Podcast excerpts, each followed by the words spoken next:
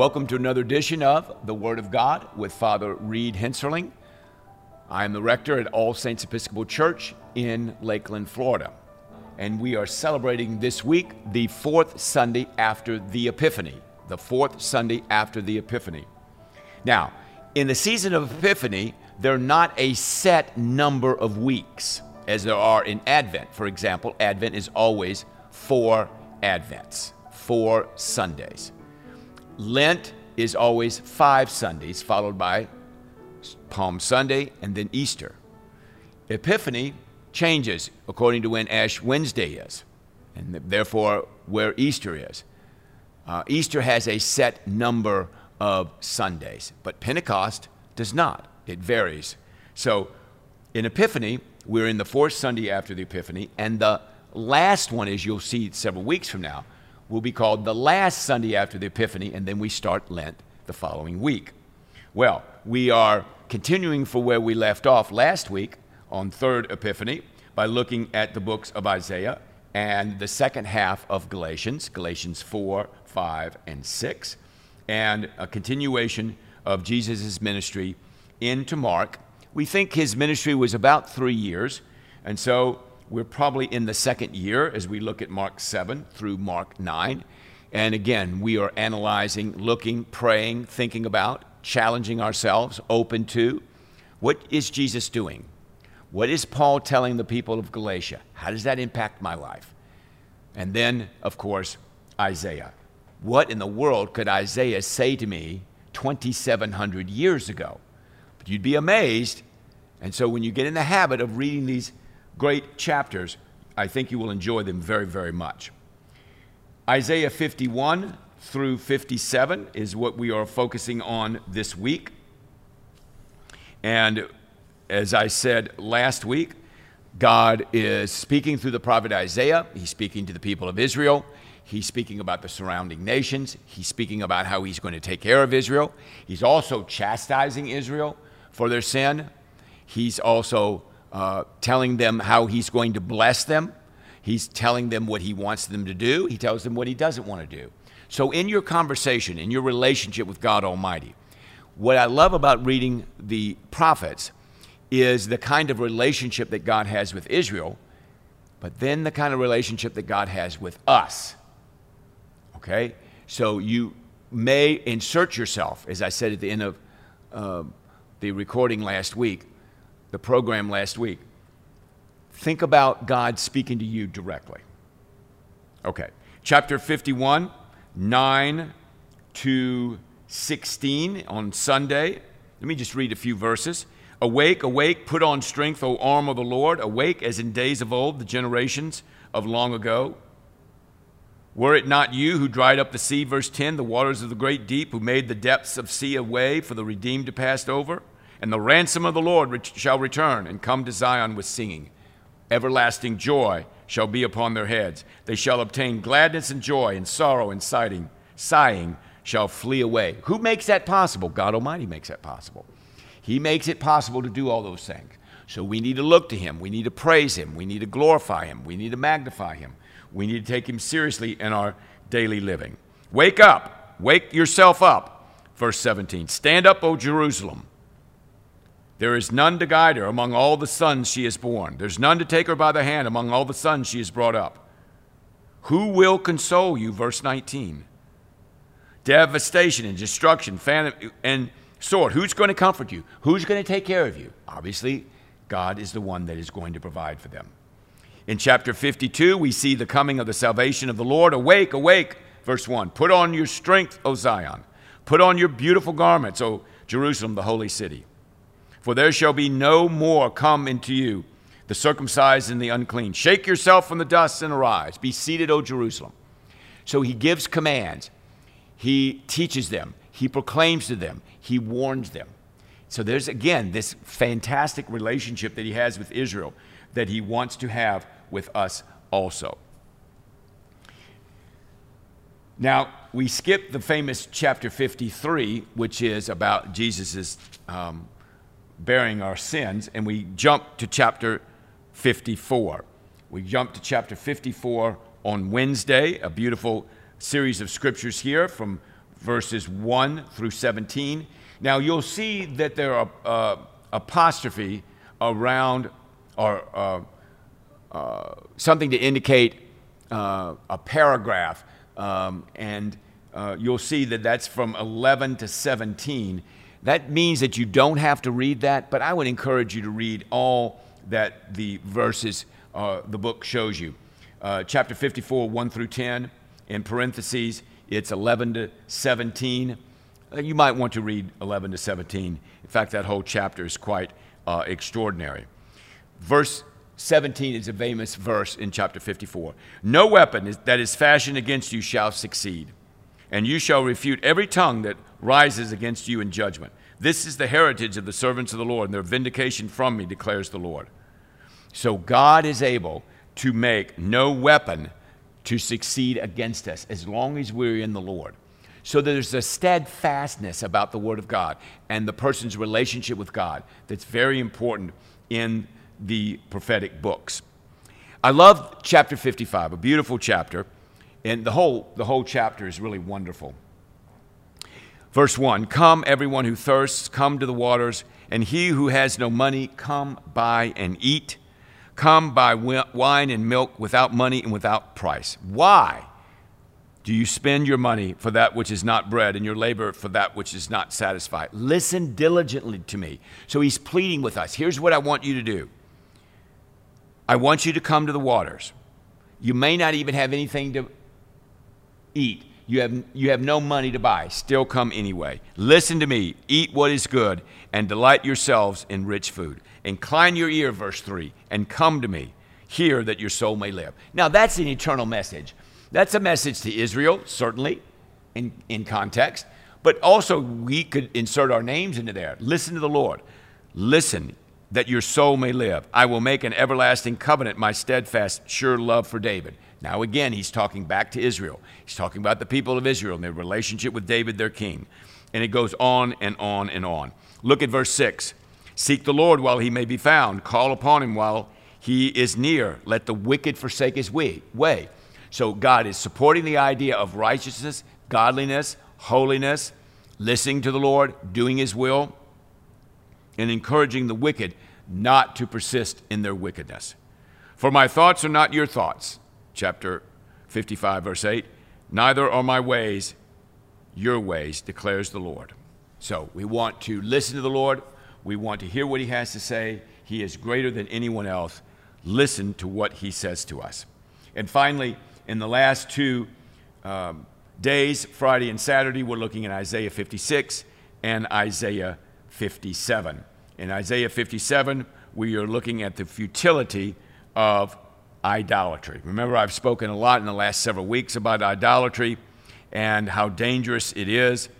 Uh, you do not want to follow anyone but the Lord. The Lord is real, and those things that are constructed by man are not real. They cannot heal, they cannot deliver, they cannot save, they cannot hear you. Let's continue on with our Word of God study with the book of Galatians. Now we're looking at the last three chapters. I hope you had an opportunity to read the first three chapters, particularly if you are not familiar with the book of Galatians. What's important about the daily lectionary is that this is a wonderful opportunity to read the scriptures. Again, you may be in a situation where you know the scriptures well, and this is a good idea to keep doing this. I've been reading the daily lectionary since 1992. 1992. That's quite a long time now, and it's been very, very good. Do I get tired of it? No, because you always see th- new things in the Bible or see things that you've never seen before. At the same time, if you've never read these scriptures before, it's wonderful to have your eyes open to the realities of which they speak about. And so we begin in chapter 4. Paul's concerned with the Galatians. Um, the book of Galatians is very much Old Testament driven. So the person that's reading, the believer that's reading, or the person that's just reading because they want to, needs to have some kind of Old Testament background. Now, as I've said before in this class, or in this program that we're putting on on a weekly basis, you might want to have a study Bible that has notes at the bottom of your Bible that will help you interpret what the language is about and what some of these words mean and some of the context of which they write. And that's sometimes very helpful. Unless you know what's going on, you can read it directly. Look at verse 8 of chapter 4. Formerly, when you did not know God, you were enslaved to those that by nature are not gods. But now that you've come to know God, or rather be known by God, how can you turn your back again to the weak and wor- worthless elementary principles of the world whose slaves you want to be once more? You observe days and months and years. I'm afraid that I've labored over you in vain. You're now going back and doing things that you used to do. Why are you doing those things? You've put your faith in Christ. You've abandoned that message, as I said last week. And now you're doing things that make no sense to me. Why? Why are you doing this? Paul is very frustrated. You might even say that he's quite angry about this. In chapter 5, he says, when, chapter 5 is one of my favorite books of the Bible. For freedom, Christ has set us free. Stand firm, therefore, and do not submit again to a yoke of slavery. You were living in slavery. You were bound to the world, the flesh, and the devil. You were bound to things that kept you in bondage, in chains. God has taken care of that by freeing you. Christ has delivered you. But the way you're acting now is you're going back to that. Why are you doing that? He said, Christ has set you free. Enjoy that freedom. Enjoy that freedom that you have in Christ. Verse 4 You are severed from Christ. You would be justified by the law. Don't be, you can't be justified by the law. I said last week that the law cannot save you. Only Christ can save you. You've fallen away from grace. He says in verse 4 For through the Spirit, by faith, we eagerly wait for the hope of righteousness. Now, if you depend on the law, you're not going to have the hope of righteousness. You're not going to be living, living by faith in Christ. But if you'll listen to the Spirit of God and you will put your faith in Christ, you will be saved. I love verse 6. For in Christ Jesus, neither circumcision nor uncircumcision counts for anything, only faith working itself through love. You were running well, verse 7. Who hindered you from obeying the truth? Who messed you up? So he appeals to them to stop doing what they have been doing. You will call to freedom, brother, brothers, verse 13. Only do not use your freedom as an opportunity for the flesh. Don't use your freedom to do what the flesh wants you to do but through love serve one another. The section from 16 to 26 is a very famous section in the Bible when it talks about the freedom of the flesh versus the bondage, the freedom of the spirit versus the bondage of the flesh. It's not the freedom of the flesh, that's for sure. It's the bondage of the flesh. So he says, Walk by the Spirit, and you will not gratify the desires of the flesh. What is the flesh? Those desires that are part of our nature that exalt themselves where we desire to do what we want to do rather than what the Spirit of God wants us to do. Now, the Spirit of God is a supernatural action upon us. The flesh is part of our own who we are, it's part of, of my makeup, it's part of my sinful nature. Some people, uh, instead of saying the word flesh, they say sinful nature. The desires of the flesh are against the spirit, he says in verse 17. The desires of the spirit are against the flesh, for these are opposed to each other to keep you from doing what you want to do. And then later in that chapter, he famously lists the flesh. He lists the things that the flesh um, shows, what the evidence of the flesh is, what actions of the flesh. In case, in, in case you don't know what the flesh is, he lists it for you. But then he lists the fruit of the Spirit, and there are nine love, joy, peace, patience, kindness, goodness, faithfulness, gentleness, and self control. And that's the way we are supposed to live, and that's what we're supposed to produce. As Christian people, we are not called to produce things of the flesh, but things of the Spirit. So enjoy chapter 5. And then finally, in chapter 6, he has some final comments that he makes about several issues. I love verse 3. If anyone thinks he is something when he is nothing, he deceives himself. So the idea of you and I thinking we're something is total deception. Each one, verse 4, should test his own work, and then his reason to boast will be in himself alone and not in his neighbor. For each will have to bear his own load. Okay? All right? Don't boast in yourself. Boast in what Christ has done for you. Let the one who is taught the word share all good things with the one who teaches. Don't be deceived. God is not mocked. Verse 7. I love that verse. For whoever, whatever one sows, that he or she will also reap. If you reap according to the flesh, you'll reap corruption. Verse 8. But the one who sows to the Spirit will reap eternal life.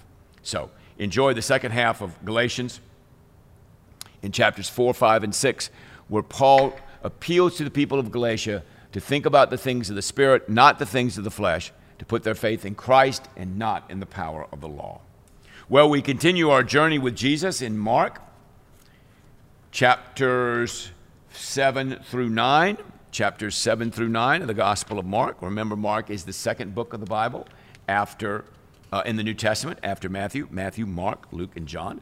And we visit Jesus. Again, read these slowly, enjoy them chapter 7, verse 24 through 31, the Syrophoenician woman. Jesus goes uh, rogue a little bit. He leaves uh, Israel and he goes in a Gentile area, and he has this very low standing woman that appeals to him uh, for the healing of his, her daughter who has an unclean spirit. And Jesus does what I call, we call a long distance miracle but the woman has to press in upon him to do it. Again, another miracle, this time outside of Jerusalem. In chapter 8, he, he feeds the five, 4,000. Now, earlier he fed the 5,000.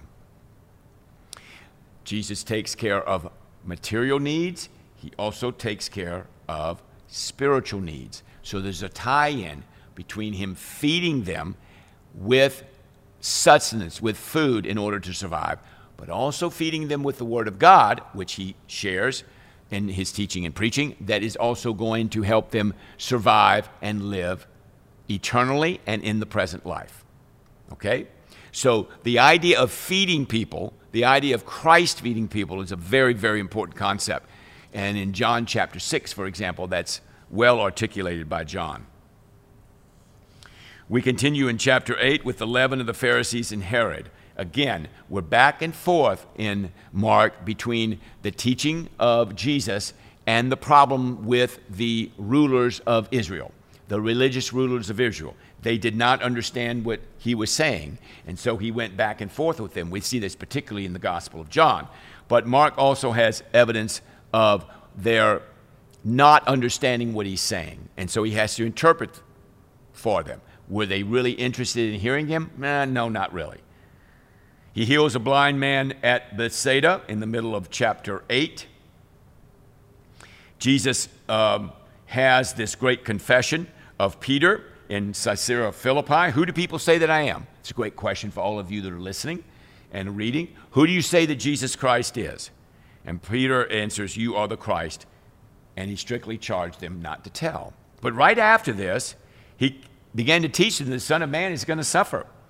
He's going to be rejected by the elders and the chief priests and the scribes. And after three days, he's going to be raised again. Peter takes him aside and says, This is not going to happen to you. And Jesus calls him Satan. Get behind me, Satan. You are not setting your mind on the things of God, but on the things of man.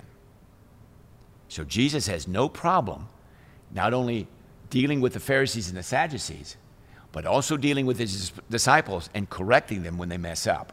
Back to Galatians. Remember, I told you last week that Paul was very concerned about what they were believing, and they were believing things that are false. Jesus just corrects us also when we begin to believe things that are not true, okay? Even his closest disciples. And finally, on Friday and Saturday, we will look at the ninth chapter of John, the transfiguration of Jesus. The glory of Jesus is shown. He goes up with Peter, James, and John. God Almighty speaks to him again. This is my beloved Son. Listen to him. And then when he comes down the mountain, he heals a boy with an unclean spirit. So he has these tremendous manifestations of himself, these tremendous teachings about himself, these tremendous proclamations about what the kingdom of God is about, and also these amazing events from feeding the 5,000, the 4,000, walking on water, healing people, casting out devils, raising people from the dead. And so you really get this fantastic feeling of this, the enormity of this person's life and the greatness of their life. So Enjoy reading. Take your time in reading. Find a quiet place to read and enjoy reading the daily lectionary from the fourth Sunday after the Epiphany. God bless you, and we'll see you next week.